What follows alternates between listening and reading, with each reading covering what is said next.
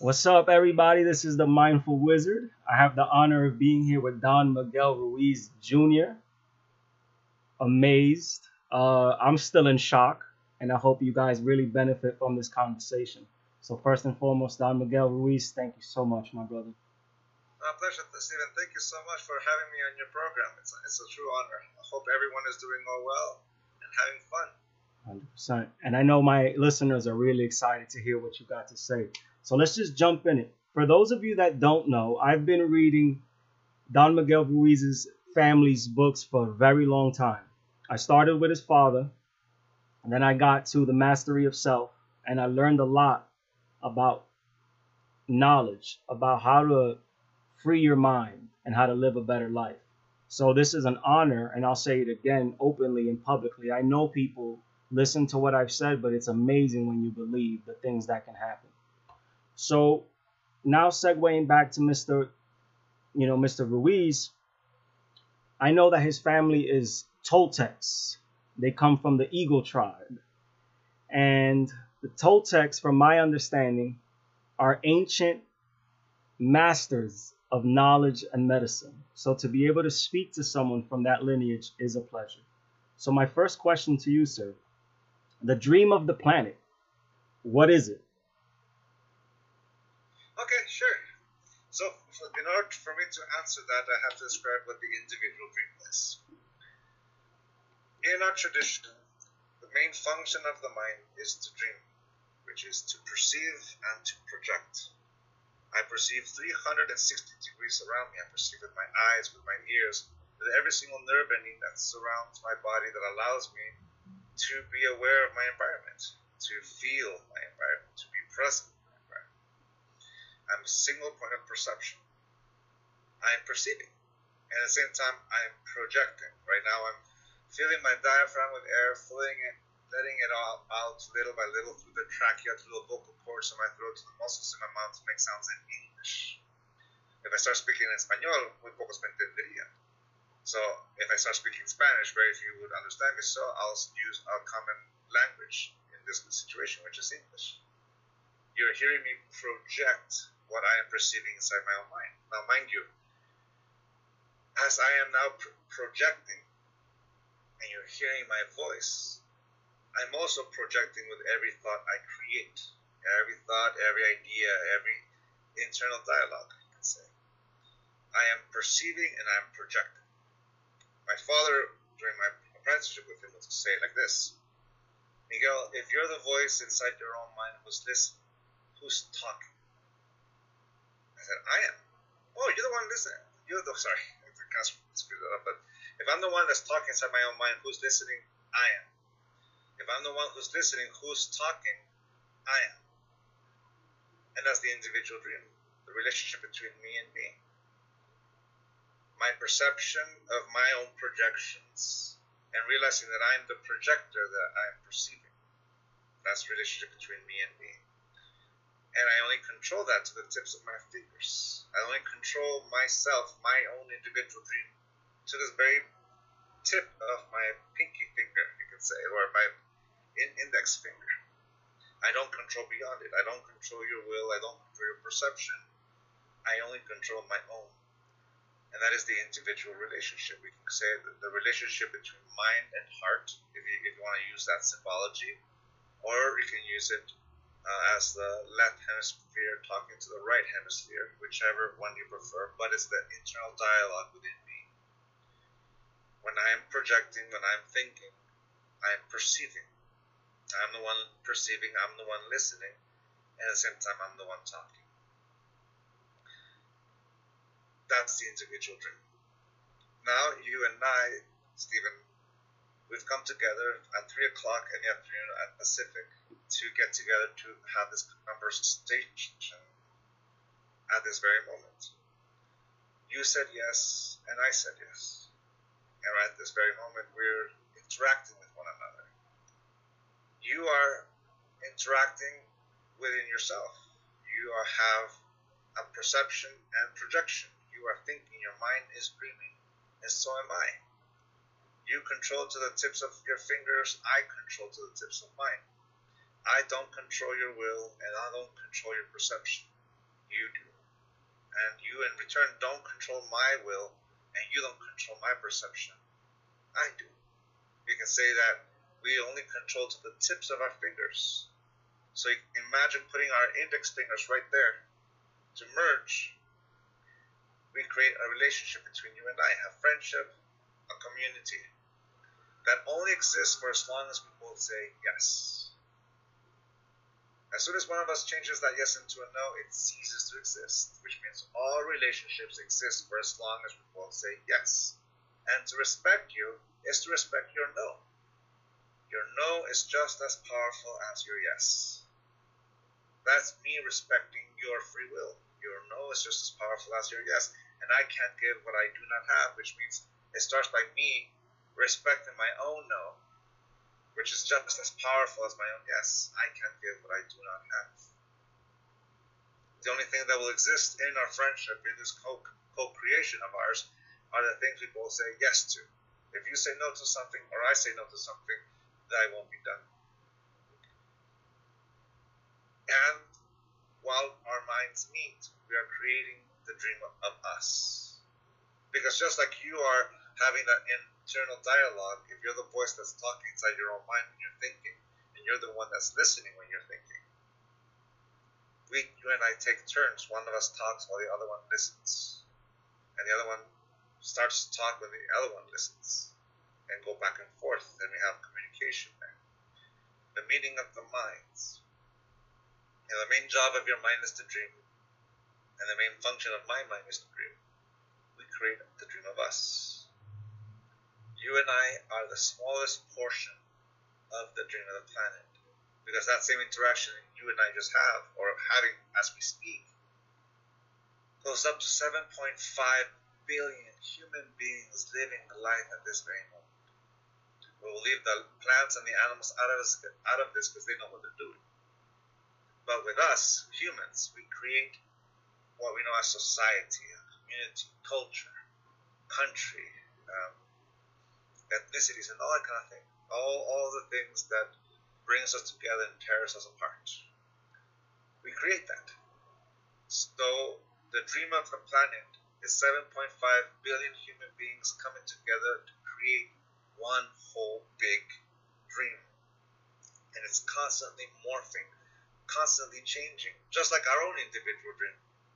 In my own personal life, my dream, the story that I tell myself, is constantly changing, constantly evolving. Come next week, I'll be the father of a high school. Well, a few months, even now, they're still kind of middle school it was just just yesterday that I was the father of two elementary school kids in kindergarten and of parents or newborns, and now I'm in the stage in what's ahead of us. I've been together with my wife for 16 years, and every year that passes, every moment, our relationship changes.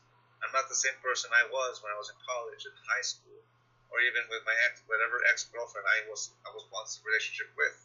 I am not that same person. I'm not even the same person that started dating my wife or married my wife or or the man who uh, only had my wife, just she and I, or only had one kid, or only had two kids. Now we have two kids. Now we have two dogs, and we're living through all this stuff. I'm constantly changing, and the world is changing with and we're looking at it. All you have to do is just turn on not just the news, but the social media, the movies, and anything that allows us to see the dream of the planet in real time and all the wonderful things that are happening and all the horrible things that are happening all simultaneously. We're watching the yin and yang live. So the dream of planet as a whole is everything we co-create. All the agreements, all the ideas, all the concepts, the language we use, the laws by we're, by we're governed with, or the laws we create to protect each other with.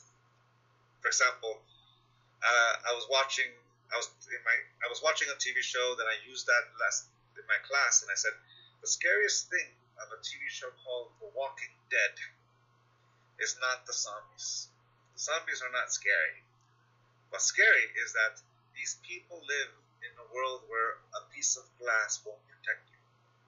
Because right now we live in a place where a glass window, a, cla- a glass door will keep you safe. It's a taboo that'll keep us safe. And in that TV show, in that world, they live in a place where such a glass does not keep you safe at all. The zombies will not stop, they will break that piece of glass. And they don't care about it. So they're running around trying to find another group of people, and the very first thing they do is create a fence and create a small community to try to bring back the agreements and the taboos that keep us safe. But a piece of glass that surrounds our house, it's just a word that keeps it safe. A taboo, a very strong taboo. If you live in a neighborhood where you have to put bars on your on your windows, the agreement is not so strong, so the property value may not be so good. And if you live in a place that's really strong, the agreement is so strong, but here's the thing: even when robbers come in, they prefer to break down a door than they prefer to break a, a, a window. I don't know why that is, but it's a taboo. Now, mind you, when I say this, sometimes people get afraid and feel afraid that it is only a taboo that keeps you safe, that it's just an agreement. But I also want to emphasize the other side of that is that look at how powerful our agreements are. That a piece of glass can keep us safe it's an agreement. An agreement that we've turned into a taboo. Thou shalt not break glass. It is your home. And if you look at it from that point of view, this glass is just a wall that allows us to see the outside. The taboo that keeps us and makes us feel we're safe. It's very powerful. Be impeccable with the word. So I'm just using an, an example of what happens in the Dream of a Planet, that we can create all these beautiful agreements that keep us safe. At the same time, we can break them at any given moment, as we've seen on the news feeds, and then recreate it all over again. And that's beautiful. It's going around, it changes. But what matters most is in the individual dream because what I have within me that if there's this harmony within the relationship between me and me, if you can say with my mind and my heart, then all my relationship will have that this harmony. But if I do begin to do the work and I begin to process and I begin to bring harmony within that relationship within me, then I become the constant opportunity for harmony in all my relationships because I am the constant in all my relationships. And every person in my life brings out a totally different side of me. But every single one of those relationships are the way that I contribute to the Dream the. The Dream of the Planet is our creation, and we created the co creation of agreements. Wow. Thank you for that answer. That was really powerful. For those of you that are new to this concept, the agreement is just basically anything that we literally agree as truth. And if you want to create, for example, if the belief is that you're not good enough, then that's what's going to be out there. So the dream of the planet is both collective and individual. Yep. So that actually segues into the quote that I borrowed from your book, The Mastery of Self. So I'm going to read this quote to you, and I'm interested in how you perceive it. The quote is Without awareness, our domestication and attachments blur our perception. Recognizing both allows us to clear the fog and see the truth of the present moment. Yep. It's powerful. Can you tell us Thanks. what domestication means? Sure. Well, I'll start with that. With I'm going to take one step back. So, in that quote, right, to clear the fog tie in everything we were just talking about, here's the difference between the truth and a belief. Neil deGrasse Tyson says, and uh, he's, he's my, he has one of my favorite quotes the truth exists whether you believe in it or not. That's it. The truth doesn't need us for it for us to exist. A black hole was going to exist whether or not it became a hypothesis by uh, I always forget his name. Hawking. Um, Hawkins, yeah, thank you, Hawkins. And then last year, uh, it got proven to be true because they were able to actually take a picture of it. Now it's there. We know it's it's fact. It's truth. But the truth exists whether you believe it or not. Meaning that that black hole is going to exist whether we believe in it or not.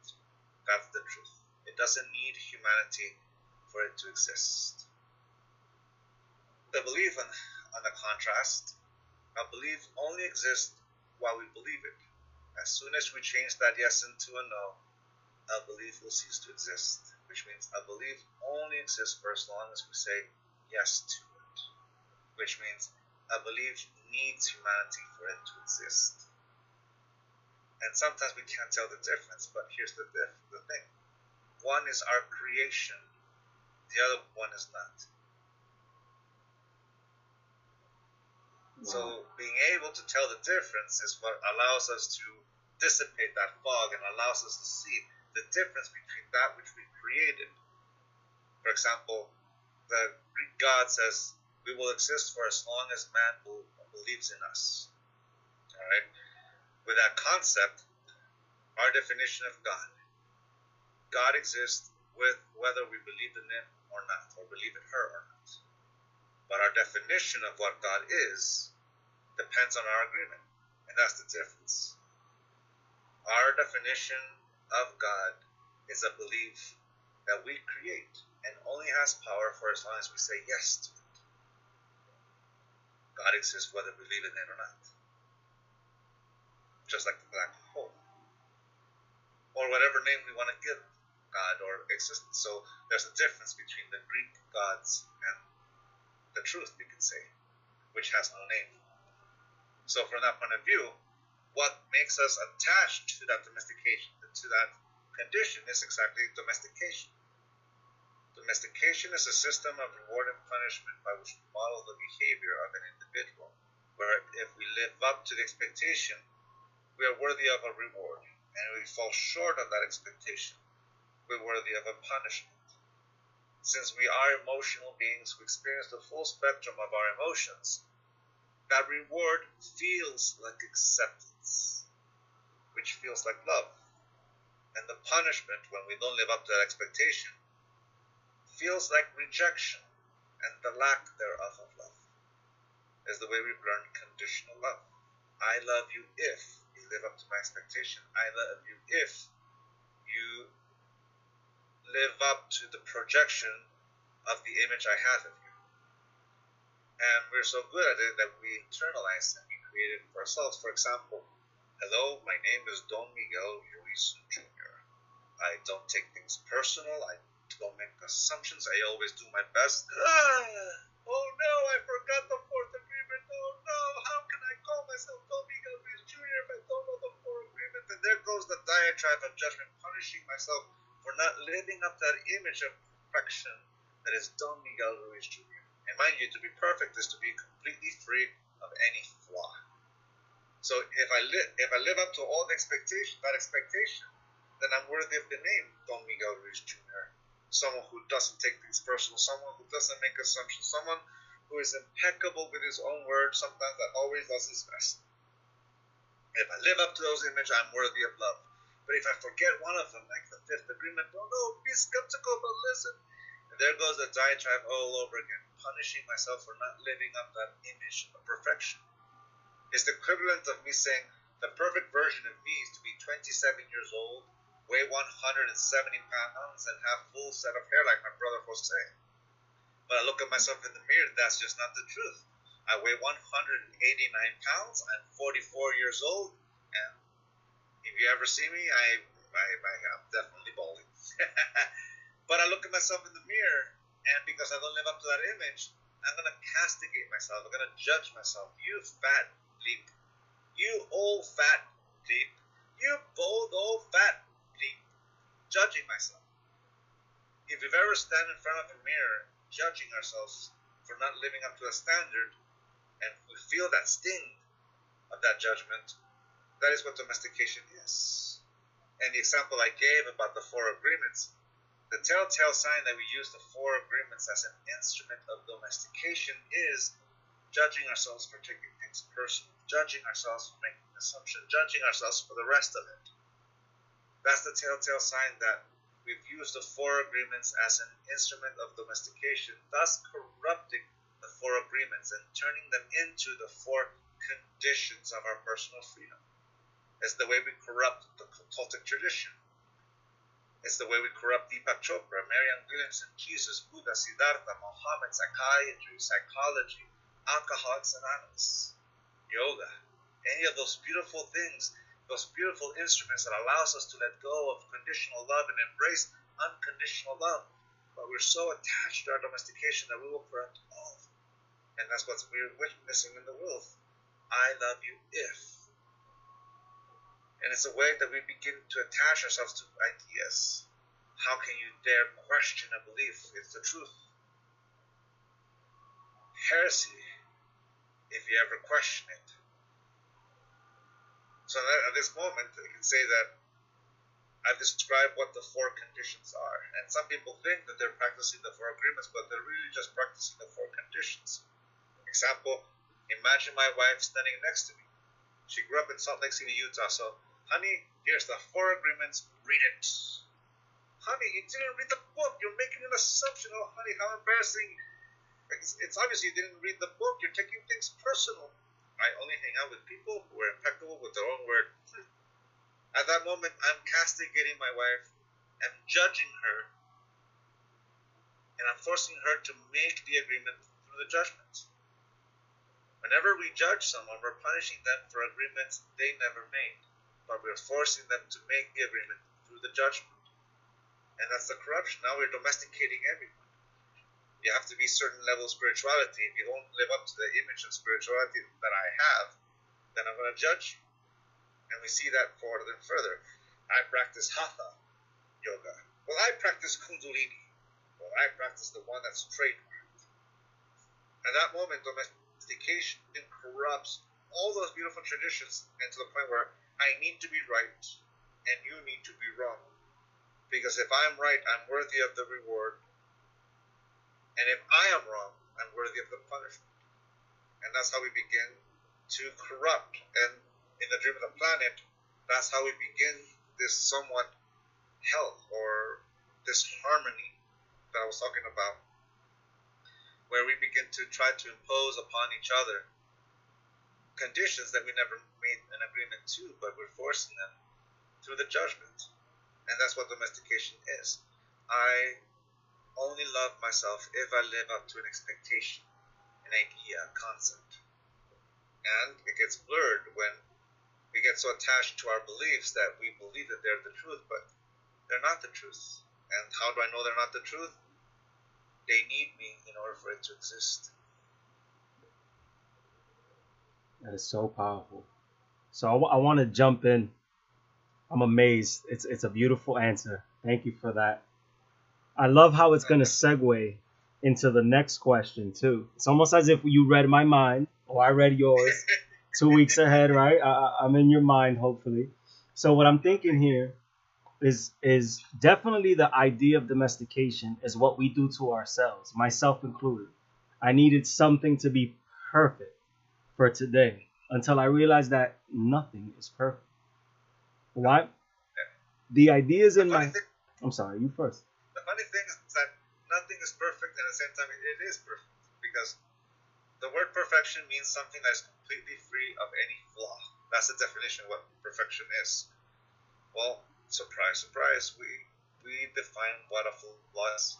A flaw only exists in our mind. It doesn't exist out there in the world and in the universe It's perfect. And the reason why it's perfect is because it exists.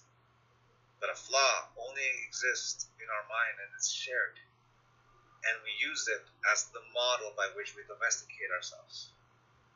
So powerful. So, our own domestication, if you think about it through the Toltec perspective, is we're trapping ourselves in our own minds based on our own standard of what perfection is.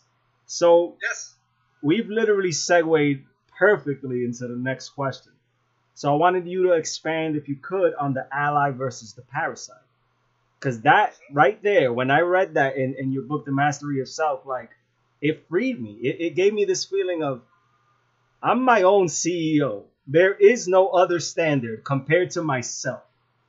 Yeah. And at first it sounds Yeah. arrogant, but it's not. It's you have to love yourself. So Yeah.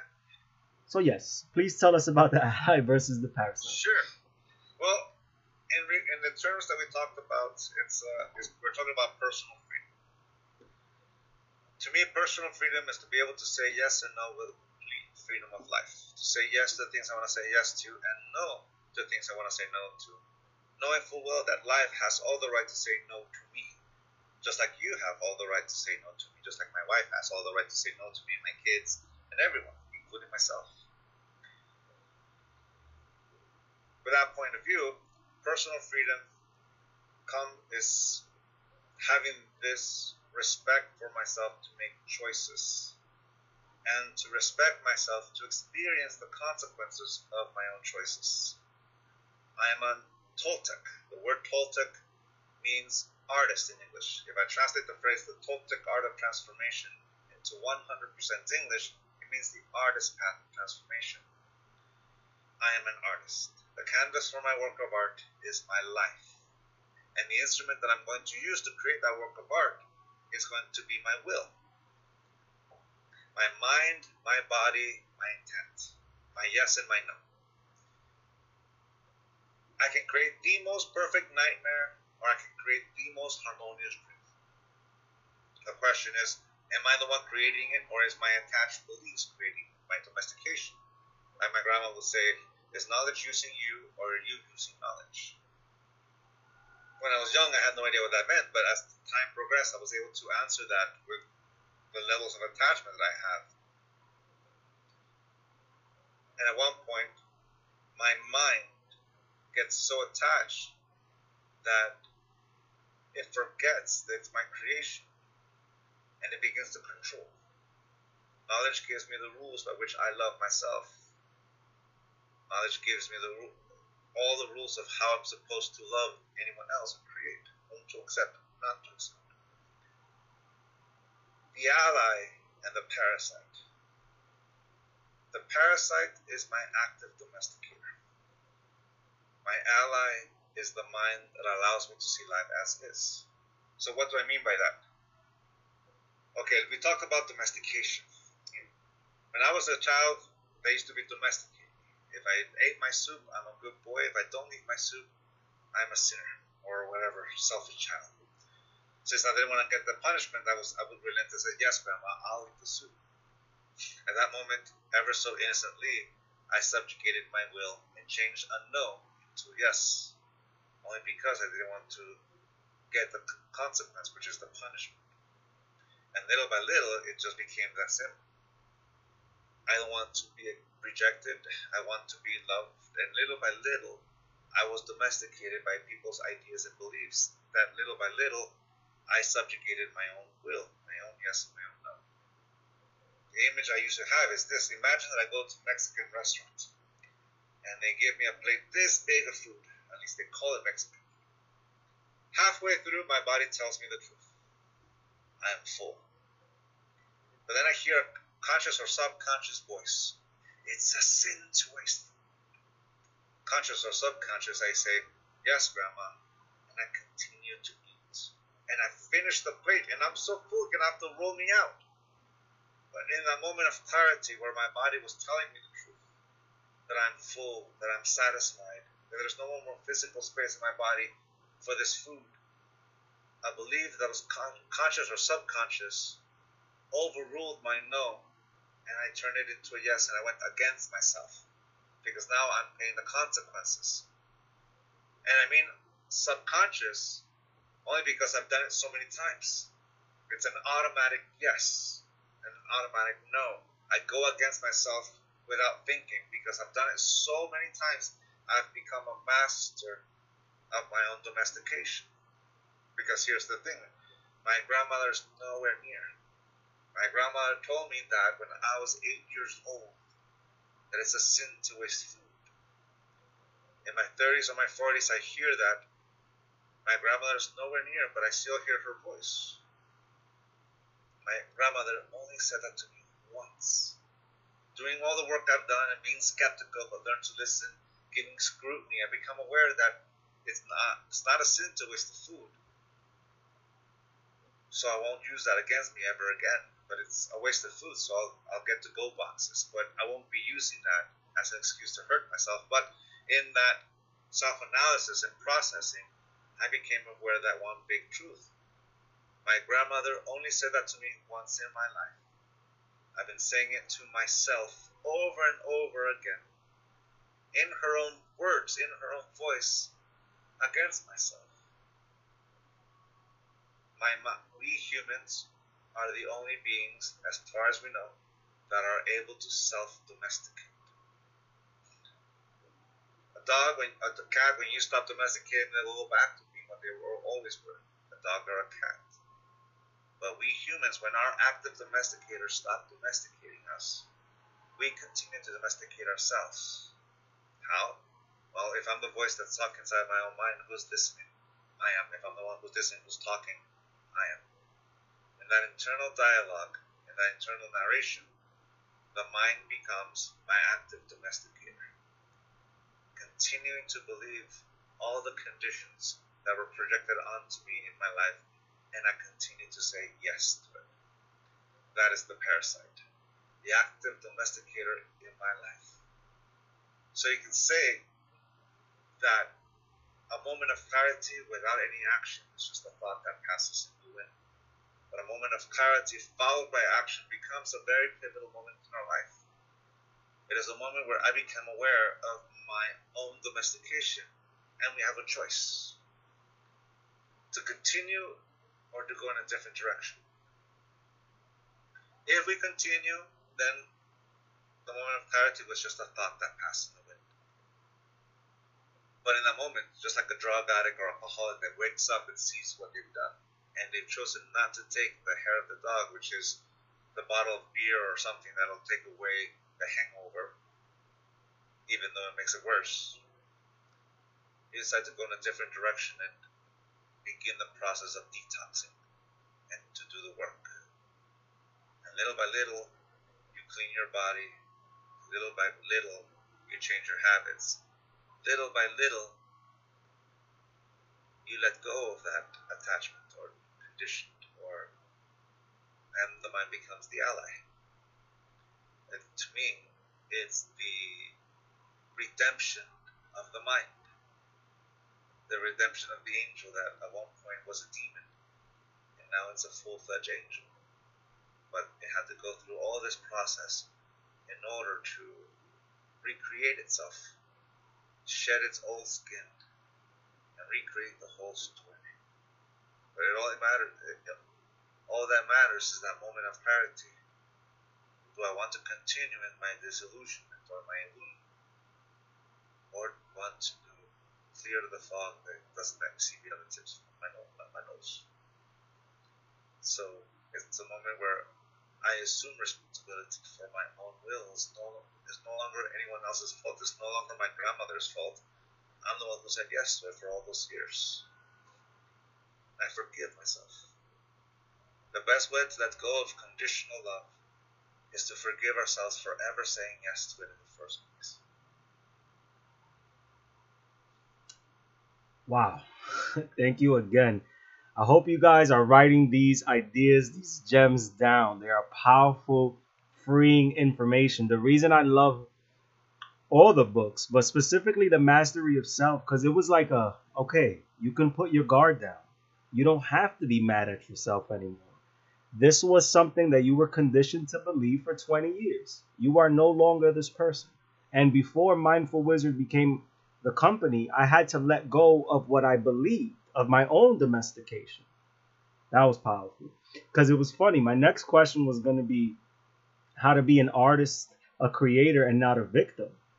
But I, I, I kind of think you covered that, unless you want to expand a little more. It's up to you. I'll expand because it's true. Because the, the mind of the victim and the warrior. The victim is a subjugated will for me, or basically the one that continues to believe that they're not worthy of love. The one that gives away their power. My favorite quote comes from Eleanor Roosevelt that says, No one can make me feel inferior without my consent. Mm. Which to me is that image of Siddhartha. After Siddhartha resists the temptation of Mara's three daughters, Mara is so mad that he decides to send his army to destroy Siddhartha. They shoot their arrows at him, and Siddhartha sees those arrows and decides to turn them into roses. He doesn't give them permission to hurt them. Another way of saying not taking things personal. To me, not taking things personal means to not assume responsibility for someone else's will but your own. With great power comes great responsibility, Uncle Ben told Peter Parker. Now that I'm aware that the same energy I use to move my legs, to move my arms, the same energy I use to create a thought, and at the root of every belief I have in my mind, is that yes that gives it power. My love exists because I'm here to manifest it, just like my body, just like my mind. I am not this body, I'm not this mind. I'm the force that animates it. Then both. So my love exists because I exist. Without me, my love does not exist. It's my creation. It's my art. The things I say yes to, the reason why my words have power is because I give them power with my intent. So let me change that agreement. Be impeccable with the word can be seen as be impeccable with your intent. Because it's the intent that gives power to a word. And when I explain this to my father, he says, I love it, that's exactly what I meant, but since you already changed it, let me change it one more time. Be impeccable with yourself. Because it is you who gives power to your words. And that's where the art comes in. What are we manifesting? What we're creating? It's nobody else's fault. It's not society's fault. It's not the system's fault. No one's responsible but me, but me. Unless I give away that permission and give make them believe, make myself believe that I am inferior to their because of their judgments because I believe it, and that's where the victim comes in. But the moment I become aware that I'm responsible it's not for mea culpa, mea culpa, for me, mea culpa. No, it's different. I assume responsibility for my own will because it's my will to live. Is my interaction with the world. How do I want to engage it? How do I want to manifest? Manifest. At this very moment, I'm the youngest I will ever be, just like I am the sum of every decision that I've ever made. This is me. What do I want to create? And I can create the most harmonious dream just as much as I can create the most perfect nightmare. And I can go back and forth and then I'm always changing. So that's where the artist comes in. My work of art is my life. And I'm not going to allow a belief system to dictate it for me, to give away my power to someone else. I'm going to own it. And that also means that I am responsible for the consequences of my own actions. I respect myself to experience my own consequences, and that's where life teaches us all its wonderful lessons. The moment we respect ourselves to experience the consequences of our own choices, otherwise known as our own work of art. Wow. So I'm going to jump in to testify to that. This is living proof of using intent to create an opportunity. My intention was eventually to speak to you. It happened faster than I planned because the universe loves us, maybe. nice. and I'm I'm just really happy that it worked out. Okay, so then you covered a lot. I'm really grateful for that. I wanted to know if I may ask you one more question. Sure. Perfect. So I know that you've co-authored the excuse me, co-authored a book the seven secrets to happy and healthy relationships. Yes. I wanted to know kind of the transition from individual mastery. How does that play out in relationships? Beautiful. That's a great question. Thank you. Well, I can't give what I do not have. I'm the constant in every relationship that I am in. For me, that transition is that. Okay, let me put it this way. Uh, I just I was about to answer something, but I'm to answer it a different way. Last year, uh, September of last year, my daughter comes up to me and she says, I have something to say to you, Papa. And I said, Sure, what, what is it? Papa, I have a boyfriend. Mind you, she's just turned 12, like a week or two. And I asked her the first question was, What does it mean to have a boyfriend? And she said, That we like each other. And I said, Perfect, no more. That's it. At that moment, I was tempted. I was so tempted to share with her, you know, everything. But I simply said, "Isn't that boy that I saw in your Spanish class, so and so, the one with the raggedy hair and the instrument over his shoulder and just looks like someone straight out of the '90s?" She said, "Yeah." I'm like, I knew it. The first time I saw him, I knew that was going to be your first boyfriend. I was proud of myself for for picking it out. I told her, honey, enjoy it. Have fun. And I bit my lip. I seriously bit my lip to say more. But I realized several things. As she was walking up, it's, it's so easy to forget what it felt like to have a crush at that age when you're young. You totally forget how what a rush it is, what a wonderful experience to have that crush have a crush on you back. Now that's a different experience too. Sometimes we forget. And I realized that I've been talking for all these years to people who've forgotten. So in the next class that I did, the very first time I, I, I gave this little speech that I'm giving you right now, this lesson, I asked everyone to try to remember the first time you had a crush.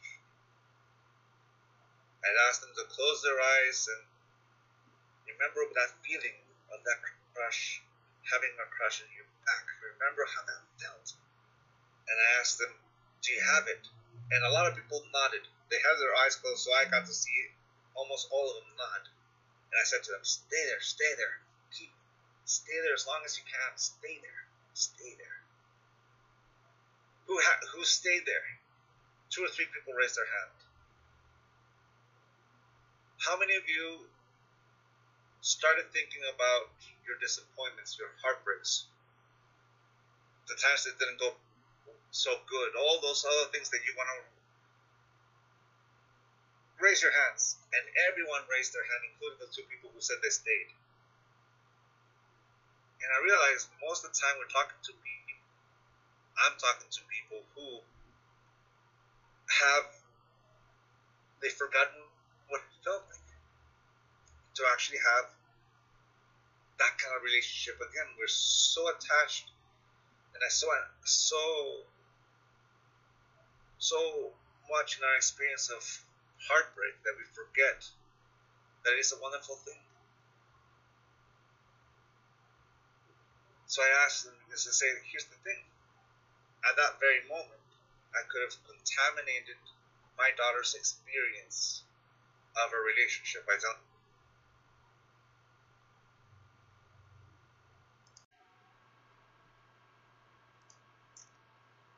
So, a lot of the people in attendance, they went back to those heartbreaks, those disappointments, and that's what they went to. They weren't able to hold on or stay in that memory. And that rem- reminded me that the majority of the people who I talk to already have an idea of what love is, or what should be. But in front of me, my daughter, I'm talking to someone where love is brand new. It's completely a new experience for her. So, unlike all the other people where I share my ideas and beliefs, I really didn't want to contaminate her experience of love. I just simply said, honey, enjoy it. Have fun with it. Mind you, my daughter and him, the boy, is are about to celebrate one year together next month. Actually, no, not this this month. We're in August. They're about to celebrate their one year anniversary. She's already broken my record because I, I didn't go get beyond dating someone for more, beyond three months until my senior year of high school, my first love. So, and I was 17, 18 years old back then. She's already doing it at 12. It's her own experience. For all of us in relationships, sometimes we forget, and our journey with relationships is about healing old wounds. And sometimes that's the thing we project. That's what I was so tempted to project onto my daughter. Be careful of this, be careful of that, don't do this. Don't. I just realized it's it's her life. It's her experience. So in our relationship with ourselves, and it's we can't give what we do not have. In order to bring harmony into our romantic relationships, we bring harmony into our own. And the seven secrets to happy, healthy relationships, which is being able to look into yourself, heal the wounds that past experience gave us. Give ourselves that secret of commitment that takes us to our personal freedom, takes us with awareness.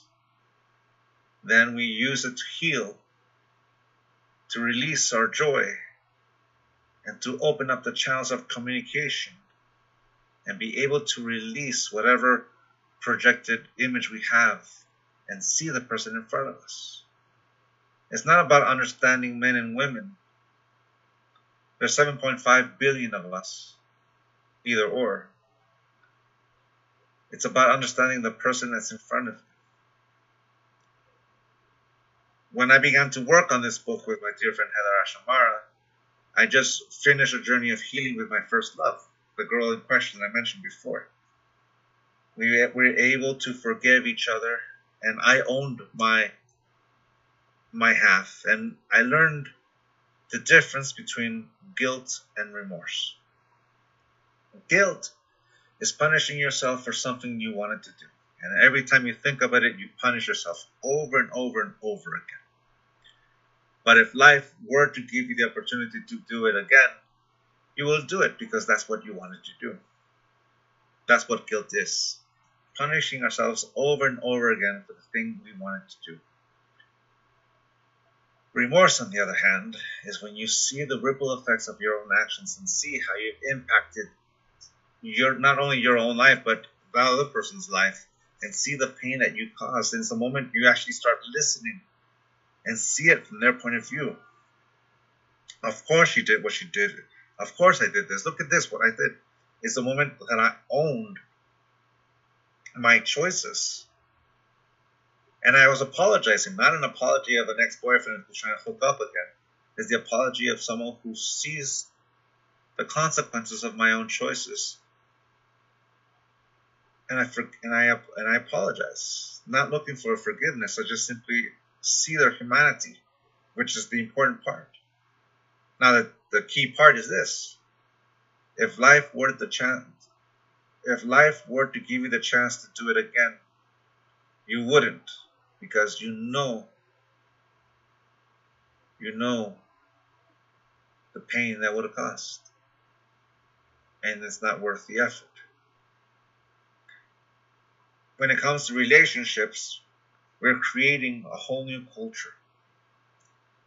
Sometimes we bring into them our experiences of the past and we make someone we punish someone for for the actions of someone else sometimes we bring into a relationship our old baggage and it contaminates and infects the new relationship. And then the cycle repeats itself. And the reason why it repeated itself is because that wasn't healed and it came in and it impacted this relationship. Well, if you do the work and you begin to let go, to forgive, because to forgive is the way we detach ourselves from that old version of ourselves, from those old wounds, and we give ourselves that permission to heal. When my ex girlfriend and I forgave each other and even admitted to each other how much we loved each other back then, the persons who benefited was not just she and I, but my wife and her husband. Because now that old wound is no longer there to infect the present. And thus allows us to experience a new relationship for what it is new, a whole new culture you get to explore. You let go and detach from an image of who you think you see and see the person that's in front of you. It's not about understanding men and women, like I said before, it's about understanding the person in front of you, just in the same way you understand the person that you are. And you realize that relationships, like my daughter said, is because we like each other. And we like spending time together. And that's really what it's all about. I love that. I love it for millions of reasons. Number one, you weren't able to, you were aware enough to step back and say, I don't want to ruin someone's future. I don't want to contaminate their thinking. You don't want to label it because we both agree that love is boundless. And I think that's where you were coming from, from love, which is beautiful. I also think that by loving that way, you're teaching. And as a result, we all learn together. Mm-hmm. Yeah. I wanted to thank you for your time, your commitment to being on the Mindful Wizard podcast. I am humbled and amazed. I'm still amazed that we're still speaking. So I just wanted to thank you. Um, to the listeners, we love you. We appreciate you. And to my brother Don Miguel Ruiz Jr., would you like to? Is there anything else you would like to say? I just want to say thank you so much, Stephen, for the opportunity to be in the program with you. I want to say thank you so much for your listeners for the opportunity to share my family tradition with you. And I hope you enjoyed it and have fun and enjoy being you. Amen. We love you guys. Thanks for tuning in. We're going to drop an episode every Sunday at 4 p.m. Thank you guys and listen to this one again because there's a lot of gems for you. God bless. Goodbye.